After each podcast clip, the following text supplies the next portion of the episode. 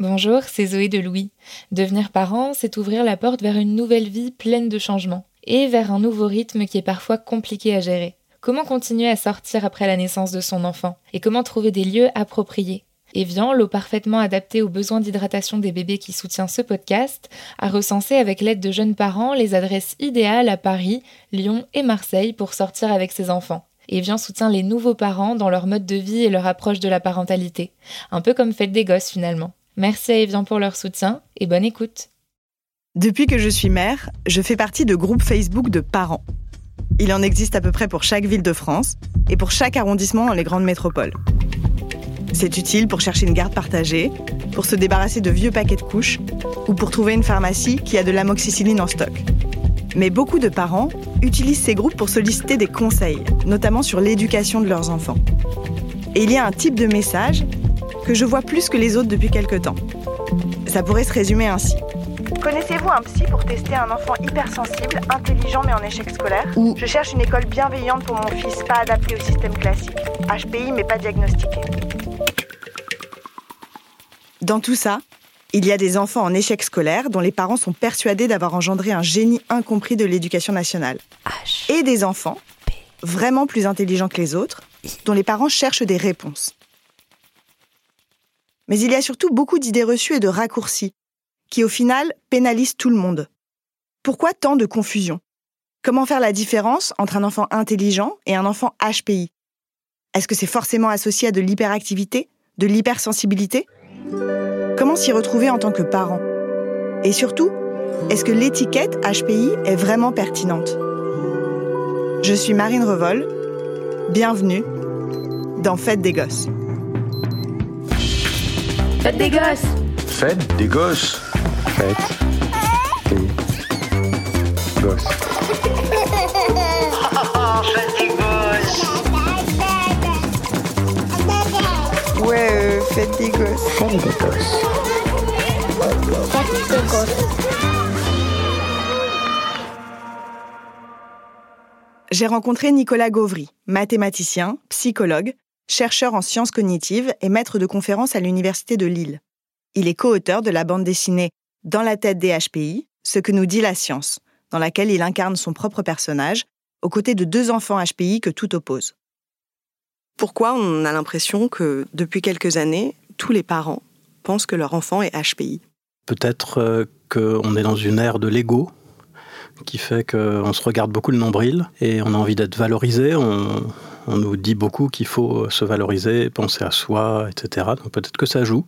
Sinon, d'autres explications peut-être, mais qui datent un peu plus, euh, c'est que pendant assez longtemps, on a associé le haut potentiel intellectuel à toutes sortes de difficultés et de troubles. Et ça, ça dure depuis au moins 20 ans. Et ça donnait du coup une solution très agréable pour expliquer tous nos problèmes. Parce qu'on pouvait se dire, si on a des difficultés en couple, si on n'arrive pas à trouver du travail, euh, si on n'a pas d'amis, c'est parce qu'on est trop intelligent pour être heureux. Voilà, donc ça a pu être une explication, disons, valorisante. Donc euh, c'est beaucoup plus agréable de se dire que si on n'a pas d'amis, c'est parce qu'on est trop intelligent que parce qu'on manque d'intelligence émotionnelle, par exemple. Ou qu'on a des défauts par ailleurs, ou qu'on est rigide, ou je ne sais quoi. Donc voilà, ça peut être une partie de l'explication. Qu'est-ce que c'est un HPI Qu'est-ce qu'un HPI Voilà, la grande question. Alors souvent, je présente les choses comme ça, en disant les études qui maintenant portent sur le HPI proviennent d'études plus anciennes qui portaient sur ce que, à l'époque, les, psychologues appelaient des génies, avec des guillemets, j'ai horreur de ce mot-là, mais et euh, ce qu'ils appelaient un génie, en gros, c'est quelqu'un qui a produit une réalisation intellectuelle extraordinaire. Donc ça peut être quelqu'un qui lance une nouvelle théorie scientifique, qui fait vraiment quelque chose de révolutionnaire. Ça peut être dans les arts, la philosophie, les sciences, mais voilà, ça c'est un génie. Après, la question qui se pose, c'est est-ce qu'on peut déterminer ou percevoir chez des enfants, des adolescents ou des jeunes adultes qu'ils ont ce qu'il faut, entre guillemets, pour éventuellement devenir des génies, et c'est ça qu'on va appeler le haut potentiel c'est quelqu'un qui pourrait devenir un génie. Donc il y a eu plein de modèles, d'idées qui ont été développées par différents psychologues pour euh, essayer de déterminer ce qu'il faut pour pouvoir éventuellement être un génie. Mais il y en a un qui s'est imposé au final, qui est une sorte de modèle minimaliste, fondé uniquement sur le QI, qui est une mesure d'une forme d'intelligence, on peut appeler ça l'efficacité mentale, on pourrait dire, plutôt que l'intelligence. Un haut potentiel intellectuel, c'est donc une personne qui a un QI supérieur à 130, là où la moyenne est à 100. Un potentiel génie. Je dis HPI, mais il existe une myriade de mots pour qualifier la très grande intelligence. Le ressenti est différent, mais ils désignent tous la même chose. Dans les années 90, on disait surdoué. L'éducation nationale a longtemps parlé d'enfants intellectuellement précoces, EIP. Quant à zèbre, c'est un terme très utilisé sur les réseaux sociaux par des personnes qui se sentent en décalage, trop sensibles, trop anxieuses, trop introverties et qui se pensent, parfois à raison, HPI. Et donc les HPI, ça concerne seulement 2,3% de la population. C'est loin du ressenti. Bah oui, oui. Alors, on, a envie que son enfant soit HPI. On a envie d'être HPI soi-même, souvent, parce que ça veut dire très intelligent, quand même. C'est très valorisant. Euh, je pense qu'on accorde même beaucoup trop d'importance à l'intelligence au lieu de voir ça comme juste une des caractéristiques euh, d'une personne. Euh, c'est presque devenu sa valeur ultime. Donc, oui, être HPI, ça peut être attrayant. Je crois qu'une idée plus précise qui a été souvent répétée, c'est que le haut potentiel, ça se traduit par de l'hypersensibilité ce que les gens comprennent souvent comme euh, une grande émotivité.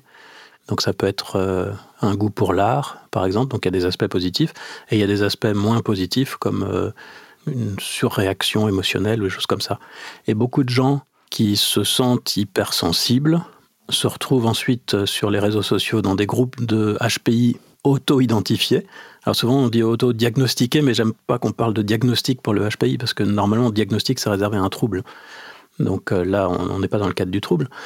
Et beaucoup de gens voilà, qui se sentent très sensibles s'identifient comme haut potentiel, euh, probablement parce qu'il y a eu cette thèse que le haut potentiel se traduit par une très grande sensibilité, euh, ce qui n'est pas véritablement avéré, on va dire. Ce que Nicolas Gauvry m'explique, c'est que la confusion vient du fait que dans la sensibilité, par exemple, il y a l'attention aux détails, le fait de repérer de petites variations dans l'ordre des choses que c'est lié à l'intelligence, mais qu'on ne peut pas inverser la logique. Les hauts potentiels sont plus sensibles, mais les gens très sensibles ne sont pas à haut potentiel pour autant.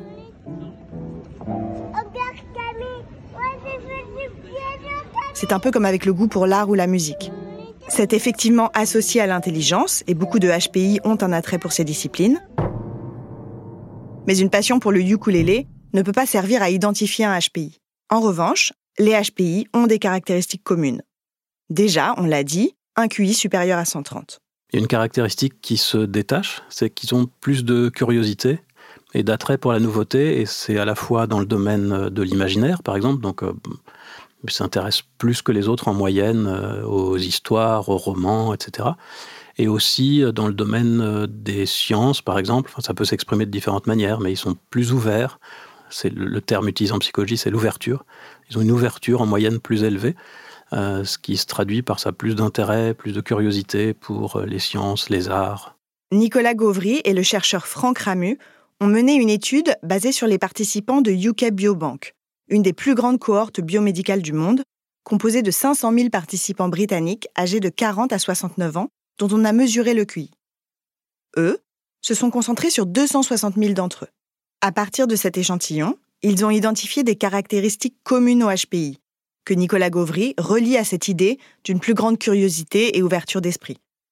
On retrouve chez les adultes HPI plus d'expériences homosexuelles, plus de consommation de cannabis, et plus étonnant, plus de myopes et plus d'allergiques.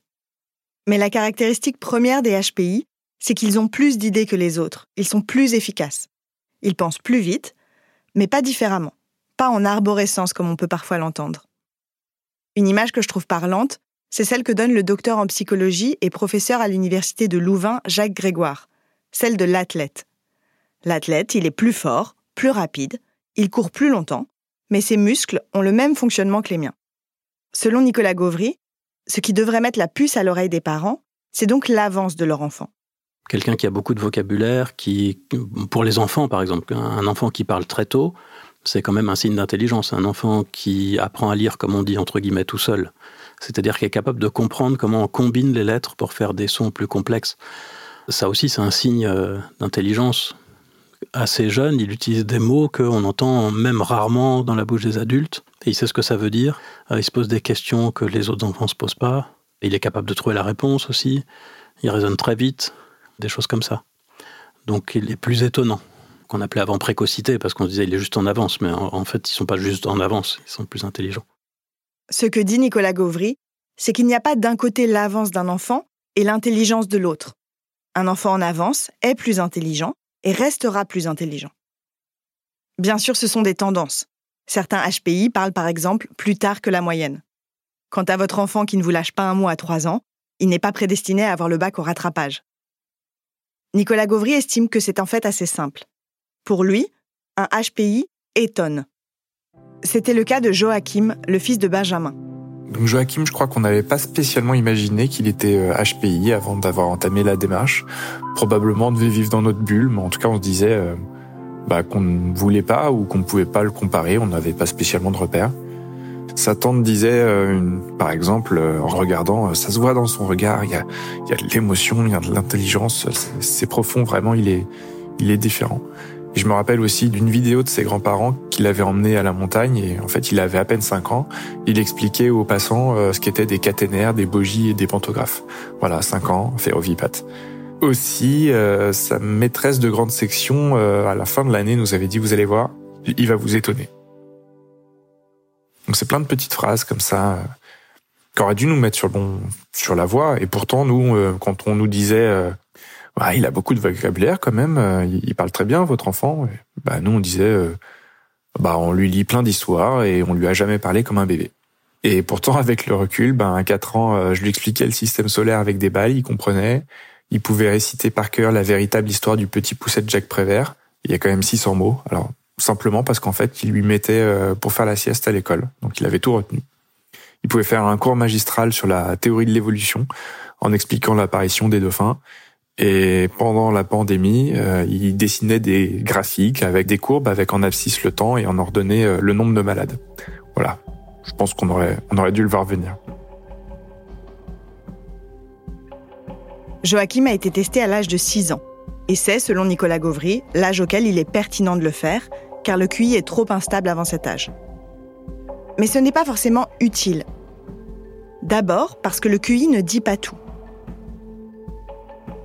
Le QI, ça mesure très bien une conception possible de l'intelligence, qu'on peut appeler aussi puissance mentale ou efficacité intellectuelle si on veut. Et c'est une sorte de score global qui mélange plein de choses, mais on peut le faire parce que c'est des choses qui sont liées entre elles. Donc ce que ça mesure, c'est par exemple la mémoire de travail, c'est-à-dire la mémoire à court terme qui permet de résoudre des problèmes c'est aussi la vitesse de traitement, on appelle ça comme ça, c'est-à-dire la rapidité intellectuelle. C'est aussi le vocabulaire, la compréhension des concepts, euh, le raisonnement, toutes sortes de choses comme ça, qui rentrent dans la définition de ce que les psychologues appellent parfois facteur G comme général, et euh, qu'on peut mettre ensemble parce qu'elles sont liées. C'est-à-dire que ça, ça, a un sens de faire une sorte de moyenne, par exemple en mémoire. Ceux qui ont une bonne mémoire, en général, sont plutôt rapides et ont de bonnes connaissances. Si c'était indépendant, bah, ça n'aurait pas de sens de faire la moyenne. Mais il y a des choses qui rentrent pas dedans. Par exemple, la créativité, ça corrèle pas très bien aux autres mesures et donc ça n'est pas dans les tests. Euh, l'intelligence émotionnelle, c'est pas mesuré non plus par le test de QI. Donc ça mesure à la fois quelque chose qu'on peut appeler de l'intelligence et qui est assez général, mais en même temps, on échoue à mesurer euh, l'intelligence émotionnelle, l'intelligence sociale, la créativité. Donc il y a des éléments qui ne sont pas dedans. Ben, en réalité, alors, nous on parle souvent de haut potentiel intellectuel, c'est quand on se réfère au QI, mais il y a aussi des recherches sur d'autres types de haut potentiel, et notamment le haut potentiel créatif, ça intéresse plein de gens, le haut potentiel artistique, il y a même des gens qui travaillent sur le haut potentiel en leadership, par exemple. Et puis on entend beaucoup parler de haut potentiel émotionnel, même si pour l'instant c'est pas très bien mesuré, mais c'est pas idiot de se dire que si on avait une bonne mesure d'intelligence émotionnelle, on pourrait essayer de regarder ce qui se passe pour les 2,3% qui sont les meilleurs en intelligence émotionnelle, et on pourrait les appeler des hauts potentiels émotionnels. Il y a ce que le QI ne mesure pas, comme la créativité ou l'intelligence émotionnelle. Mais même pour les indices qu'il mesure, par exemple la mémoire, le vocabulaire, la compréhension des concepts, il s'agit d'une moyenne. Et donc certains enfants peuvent se retrouver avec un QI ordinaire alors qu'ils excellent dans un domaine. Pour l'expliquer clairement, un élève qui a 20 en maths, 20 en physique et 10 en français et en anglais, ce n'est pas le même type d'élève que celui qui a 10 partout. Et pourtant, ils ont la même moyenne. Ensuite, pour faire tester un enfant, il faut une bonne raison. C'est réservé aux psychologues. Les tests les plus utilisés sont les tests de Wechsler. Quand on est parent et qu'on a un enfant à haut potentiel ou probablement à haut potentiel, il ne faut pas forcément faire un test. déjà. Je pense que le test, ça doit être fait pour une bonne raison et juste la curiosité ou l'envie de savoir, c'est pas une raison suffisante en soi. Souvent, on préconise de faire un test s'il y a des difficultés qui sont associées au potentiel, pour essayer de mieux comprendre, ou parce qu'on pense que peut-être euh, l'enfant, par exemple, pourrait sauter une classe ou quelque chose comme ça et que ça peut appuyer la demande. Ou alors, euh, peut-être plus pour les adultes. Parfois, les gens se questionnent, ils savent pas qui ils sont, ils comprennent pas pourquoi ils se sentent un peu décalés, et ça peut les aider aussi à comprendre qui ils sont. Donc ça peut être utile pour ça aussi. Et pour les enfants, c'est pas nécessairement utile parce que beaucoup d'enfants, même à haut potentiel, en fait, se trouvent très bien à l'école comme ils sont. Euh, parfois, il y a des aménagements, et quand il y a des aménagements, souvent c'est mieux pour eux, mais pour mettre des aménagements en place, il n'y a pas nécessairement besoin de savoir qu'on a haut potentiel. Ça c'est rappelé même dans les documents de l'éducation nationale. Par exemple, le saut de classe qui est proposé parfois pour des élèves à haut potentiel n'est pas réservé aux élèves à haut potentiel. À partir du moment où on voit qu'un élève suit très bien, qu'il a déjà les connaissances suffisantes pour suivre dans la classe supérieure, ça peut être une raison suffisante euh, pour envisager un saut de classe. Il faut toujours faire ça avec prudence, mais il n'y a pas besoin de savoir s'il a un QI supérieur à 130 ou bas. Le premier rendez-vous psy, il a été pris à cause des crises qui nous est. C'était vraiment très difficile. On voulait l'aider, que ça s'améliore. Et puis aussi parce que l'adaptation à l'école était, euh, compliquée. Donc la petite section, euh, il pouvait pleurer pendant des heures et des heures. La maîtresse nous a dit, euh, j'ai jamais vu ça.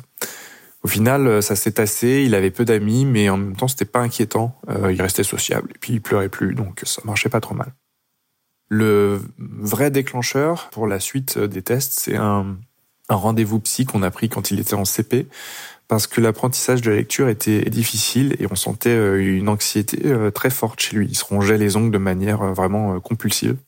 Il avait plus rien au bout des doigts, les, doigts, constamment dans la bouche. on lui disait arrête, arrête, et il y avait vraiment aucun moyen de le faire s'arrêter. En plus de ça, il faisait de nombreux cauchemars, il avait des phobies, donc pas forcément très rationnelles, comme euh, la peur des grilles de piscine.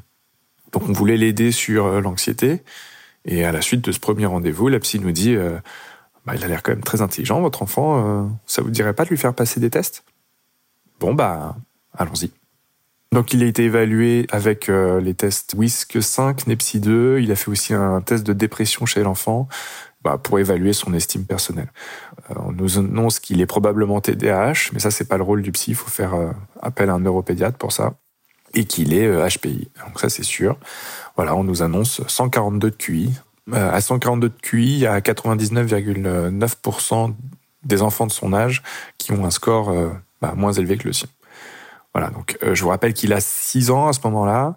Et à 6 ans, en fait, il a un vocabulaire d'un enfant de 12 ans, des capacités visio-spatiales d'un enfant de 13 ans et une mémoire de 14 ans. D'un autre côté, sur les épreuves attentionnelles, ses capacités sont moyennes, voire inférieures. Il est euh, donc capable d'un self-control hyper important. Ce self-control, c'est très coûteux pour lui. C'est-à-dire qu'à la fin d'une journée d'école, il est vraiment euh, épuisé. Il a donné tout ce qu'il avait en lui pour euh, bah, s'adapter à ce qu'on lui demande, se concentrer, s'adapter à ses camarades. Donc, euh, bah, le, soir, quand il rentre, euh, il pleure pour la moindre contrariété, le, moindre petit grain de sable qui fait que euh, le projet qu'il avait en tête se casse un petit peu la machine. C'est des pleurs et des crises. Il y a aussi donc dans le compte rendu, on parle de son l'estime de soi qu'il a. Et encore aujourd'hui, moi j'ai mal au cœur à chaque fois que je lis ce compte rendu. Il est dit qu'il est en accord avec un certain nombre d'affirmations qui lui ont été énumérées. Donc par exemple, je pense souvent à la mort, je fais des rêves qui font très peur, c'est difficile d'être heureux, c'est dur d'être moi. Voilà, donc tout ça, ça montre euh, bah, qu'il a une forte anxiété et qu'il a conscience de ses limites et de sa particularité, et puis qu'il a vraiment un manque de, de confiance en lui. Chez le fils de Benjamin, son QI de 142 était associé à une souffrance et à des difficultés à l'école. Mais ce n'est pas le cas de la majorité des enfants HPI. Ils ne sont pas plus programmés aux troubles que les autres enfants. En gros, il y a deux hypothèses euh, défendues par, euh, par les chercheurs depuis longtemps. Ceux qui disent que le haut potentiel, c'est un facteur de risque, c'est ce qu'on appelle l'hypothèse de la vulnérabilité. Et leur idée, c'est que être très intelligent, ça fait qu'on est un peu décalé par rapport aux autres, ça, c'est vrai, et que ce décalage, ça peut être une source de défis, de difficultés, ce qui est vrai aussi. Mais il y a l'hypothèse inverse, l'hypothèse de la résilience, qui dit certes, il peut se poser des difficultés, des défis à cause de la différence avec le reste de la population, mais en même temps, l'intelligence, c'est une capacité d'adaptation et c'est une ressource pour aider à surmonter tout ça. Et probablement, c'est le côté ressource qui l'emporte. Et quand on regarde les données, maintenant il y en a plein. Hein.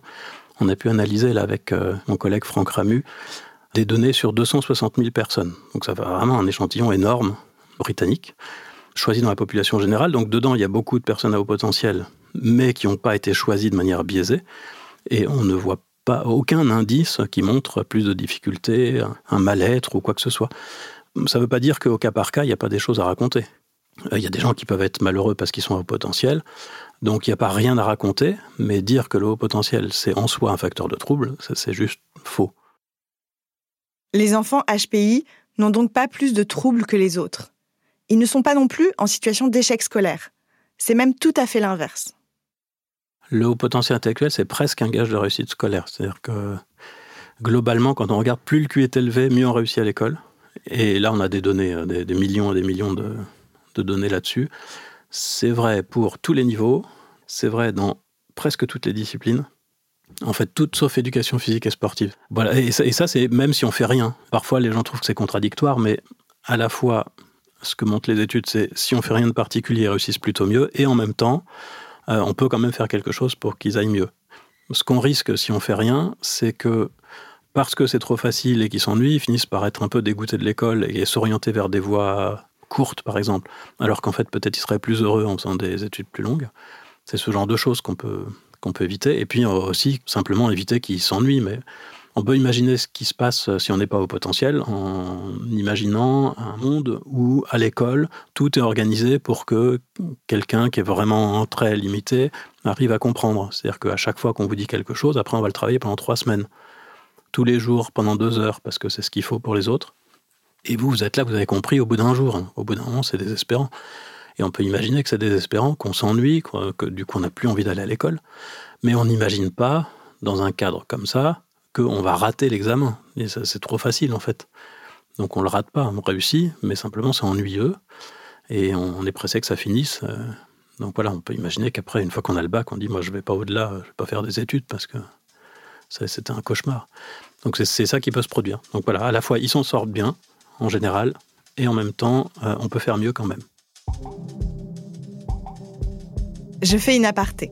Pourquoi alors, dans l'imaginaire collectif, circule cette image du petit surdoué, émotionnellement instable, dyslexique, qui s'ennuie au fond de la classe et qui accumule les mauvaises notes Pourquoi on se dit toujours qu'un enfant très intelligent est un enfant qui va mal et qu'il faut surveiller comme le lait sur le feu? Parmi les fausses croyances qui ont construit ce stéréotype, il y a l'hypothèse du médecin italien Cesare Lombroso, qui assurait avoir trouvé un lien entre la folie et le génie, une idée qui s'est ensuite répandue. Mais la principale raison, selon Nicolas Gauvry, ce sont les biais d'échantillonnage des études portant sur les HPI. Par exemple, une équipe de chercheurs de Lyon a publié en 2013 une étude dans laquelle ils trouvaient plus d'autisme, de schizophrénie et de troubles anxieux chez les HPI. Mais ils avaient en fait comparé des enfants ordinaires choisis dans une école du centre-ville à des enfants à haut potentiel sélectionnés à l'hôpital psychiatrique. C'est caricatural, mais c'est la même logique que chez les psychologues de ville. Les gens qui consultent un psychologue n'arrivent pas là par hasard. Ils ont, si ce n'est un trouble, au moins une difficulté. Afin d'établir un diagnostic, on leur fait souvent passer un test de QI et il arrive que le résultat dépasse 130. On est donc face à un enfant HPI et qui a aussi un problème et on fait le lien entre les deux. Faites H des Gosses. Je suis un génie Faites des gosses Ouais, j'aurais donné à mademoiselle 20 sur 20 et en coton vache. Vous êtes gentil. 6 en français. 6 en histoire géo. Faites des gosses. 2 en physique. T'es un putain de génie Faites des gosses. Si on en revient à ce qui préoccupe les parents, on a donc dit que ça ne valait pas forcément le coup de faire tester son enfant. Mais aussi parce que, quand on pense que son enfant est HPI, découvrir qu'il ne l'est pas peut être une déception douloureuse pour la famille. Euh, je pense qu'il y a des parents qui croient que leur enfant est à haut potentiel parce qu'ils se basent sur de mauvais indices. donc euh, une grande sensibilité, l'anxiété, etc. Ou alors parce qu'il réussit très bien à l'école, alors qu'en réalité, il n'est pas à haut potentiel. Mais en général, ce sera quand même un, gamin avec une intelligence plutôt élevée. Mais on peut avoir une intelligence de 110, 115, et si on est travailleur, attentif, ben, on peut réussir brillamment. Et... Donc euh, oui, il peut y avoir des erreurs d'identification par les parents comme ça. Et ça peut être un peu dramatique parfois quand les parents l'apprennent. Mais le faux diagnostic des parents va parfois dans l'autre sens. Les parents et l'école croient identifier un TDA, TDAH, c'est-à-dire un trouble déficitaire de l'attention, avec ou sans hyperactivité, alors qu'il s'agit d'un haut potentiel. Nicolas Gauvry m'a expliqué comment se construisait la confusion. Par exemple, un enfant peut avoir l'air hyperactif en classe parce que c'est trop facile pour lui, et ça fait 20 fois qu'on fait la même chose qu'il avait déjà compris la deuxième fois, et donc il est distrait, il regarde ailleurs et il fait le guignol. Donc on peut penser qu'il a un trouble de l'attention, alors qu'en réalité, il est à haut potentiel. Donc on peut confondre, disons, l'agitation qui est due à l'ennui parce que c'est trop facile. Je précise parce qu'en fait tous les enfants s'ennuient à l'école quasiment. Mais ce qui est spécifique de haut potentiel, c'est qu'ils s'ennuient parce que c'est trop facile. Voilà. Euh, de la même manière, on peut parfois confondre le haut potentiel et certains traits qui évoquent l'autisme. Par exemple, par le fait que souvent les hauts potentiels ont des centres d'intérêt euh, euh, auxquels ils s'accrochent et qui sont pas forcément de leur âge, qui sont plutôt en avance. Et ils peuvent vraiment s'y intéresser beaucoup et ça ressemble aux intérêts restreints qu'on retrouve chez les personnes avec autisme. Donc ça, ça peut être euh, confondu parfois, euh, mais c'est pas la même chose et c'est pas lié. Voilà, mais on peut être les deux en même temps aussi. Hein. C'est-à-dire c'est tout à fait possible d'être au potentiel et TDAH ou au potentiel et autiste. Selon Nicolas Gauvry, il y a donc des faux diagnostics ou des diagnostics biaisés. Mais il y a aussi un autre problème. Ce sont les enfants HPI qui ne sont pas identifiés et pour qui cela a des conséquences. Et ce sont les catégories les plus défavorisées qui en pâtissent. On sait quand même qu'il y a moins de HPI dans les milieux défavorisés, parce qu'il y a des études quand même à grande échelle qui permettent de vérifier ça. Mais ceci dit, c'est vrai aussi que quand on est HPI dans un milieu défavorisé, c'est très embêtant parce que d'une part, il y a moins de chances qu'on soit identifié, parce que ça coûte cher, parce qu'il y a moins d'attention portée, etc. Et en même temps, c'est là qu'on aura le plus besoin d'être identifié, parce que souvent dans les milieux défavorisés, il y a moins de stimulation intellectuelle, on est dans des écoles moins bonnes aussi, et donc c'est beaucoup plus embêtant. C'est sûr que quand on habite juste en face de Louis le Grand et que de toute façon on va à Louis le Grand, euh, c'est pas très grave si on saute pas une classe, hein. on est bien stimulé. Par contre, euh, dans un milieu défavorisé où déjà on fait que la moitié du programme et en plus les autres élèves considèrent si on est intelligent qu'on est un intello et donc euh, qu'il faut nous harceler, euh, c'est sûr que c'est plus embêtant. Donc les hauts potentiels des milieux défavorisés, même s'ils sont moins nombreux, c'est ceux qui souffrent le plus de ne pas être identifiés. Une autre question qui se pose, c'est de savoir si l'intelligence est innée ou acquise ce qui est sûr, c'est qu'il y a une part génétique, et ce qui est sûr aussi, c'est que ça n'explique pas tout. L'environnement familial joue, l'alimentation, le lien avec la mère, euh, comment ça se passe à la maison, dans quelle école on est, tout ça, ça joue. Donc il y a beaucoup de choses qui jouent. Voilà, après la question que se posent toujours les gens, c'est quel est le pourcentage génétique et le pourcentage pas génétique. Alors j'ai arrêté de donner des, des pourcentages, parce qu'en réalité, il y a plein de méthodes statistiques qui ont été inventées pour estimer l'héritabilité. Et selon la méthode qu'on utilise, on trouve des choses complètement différentes. Donc ça va de 10 à 80% selon ce qu'on utilise comme méthode. Donc euh, voilà, tout ce qu'on peut dire, c'est qu'il y a une part génétique et que ça n'explique pas tout, et qu'il y a donc une part aussi environnementale. Par exemple, euh, si vous mangez mal, peut-être votre cerveau n'est pas suffisamment nourri. Ensuite, dans l'intelligence, il y a aussi la compréhension des concepts. Et donc si dans votre famille, les gens ont beaucoup de vocabulaire, euh, insistent pour qu'on utilise les mots correctement, ça, aide évidemment à développer un bon sens des concepts. Donc il y a toute une partie comme ça qui joue. Une fois que l'on a diagnostiqué un enfant, que l'on sait qu'il est plus intelligent que les autres, qu'est-ce que ça change concrètement? Cécile a décidé de faire en sorte que le QI de sa fille ne change rien à sa vie quotidienne. Sa fille a été testée à 8 ans, alors qu'elle venait consulter pour des troubles du sommeil et de l'anxiété. À l'issue de ce test, la psychologue euh, nous a préconisé de nous mettre en contact avec l'enseignante de l'époque afin de lui expliquer quel était le profil de notre enfant. Et elle avait rédigé un courrier qui était euh, destiné à l'institutrice. Pour le reste, elle nous avait proposé de ne rien mettre en place puisqu'il n'y avait pas de problème particulier, de la recontacter si toutefois euh, les problèmes de sommeil commençaient à devenir invalidants. Il n'y avait rien qui justifiait qu'elle saute une classe par exemple puisqu'elle était euh, plutôt bien avec les autres. Donc son résultat était de 138, à part son papa, la psychologue et moi. Personne n'a jamais été au courant de, ce chiffre-là puisque finalement il donne peu d'indications en tout cas de mon point de vue, il donne euh, l'indication de facilité dans certains domaines, mais euh, c'est à peu près tout. Donc euh, elle-même, finalement, elle n'a jamais connu ce chiffre. L'enseignante n'a jamais connu ce chiffre non plus, puisque ça ne présentait aucun intérêt. À l'époque, on lui avait expliqué, donc on avait expliqué à notre fille en quoi consistaient les tests, qu'est-ce que ça permettait d'observer, voilà. Après, on a décidé en effet de pas en faire un sujet parce que euh, on pensait, son papa et moi, que ça lui apporterait rien, euh, qu'on lui colle une étiquette. Ça lui apportait plutôt des choses positives que négatives. Elle avait des facilités scolaires, un désintérêt quand même un peu pour euh, tout ce qui était académique, avec déjà une, un intérêt marqué pour les arts plastiques, la musique, l'écriture, etc. Voilà, on lui a dit au moment du bilan et puis après c'est euh, tombé aux oubliettes euh, parce qu'il n'y avait pas matière à en parler euh, plus que ça.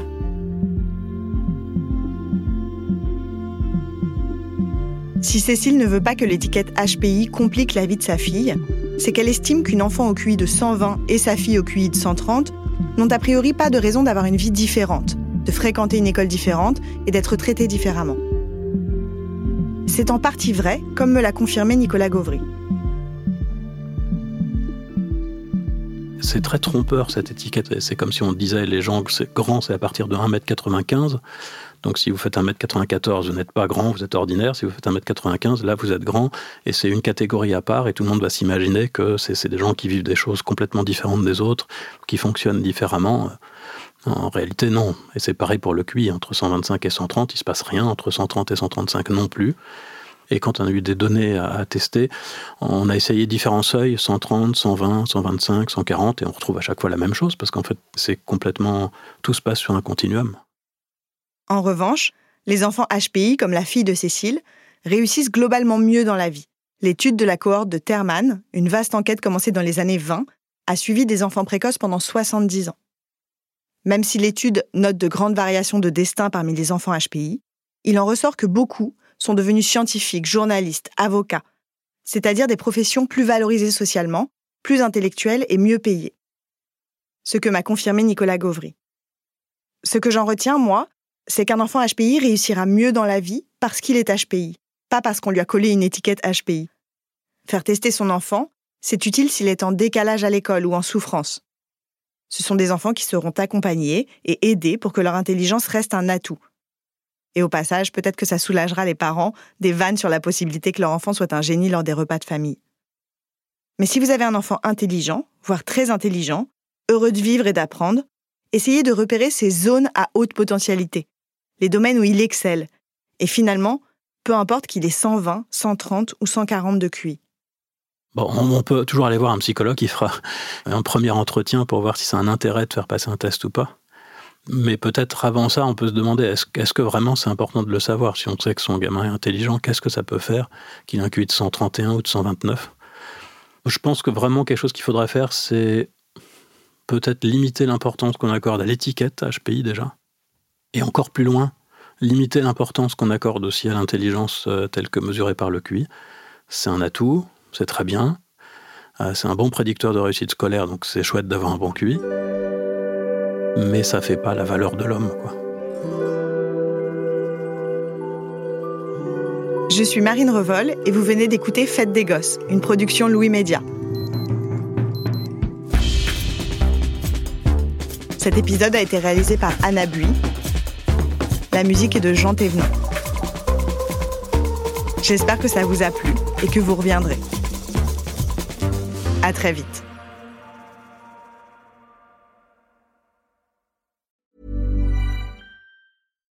It's Paige DeSorbo from Giggly Squad. High quality fashion without the price tag. Say hello to Quince. I'm snagging high-end essentials like cozy cashmere sweaters, sleek leather jackets, fine jewelry, and so much more. With Quince being 50 to 80% less than similar brands. And they partner with factories that prioritize safe, ethical, and responsible manufacturing. I love that. Luxury quality within reach. Go to quince.com slash style to get free shipping and 365 day returns on your next order. Quince.com slash style. Je présente mon billet.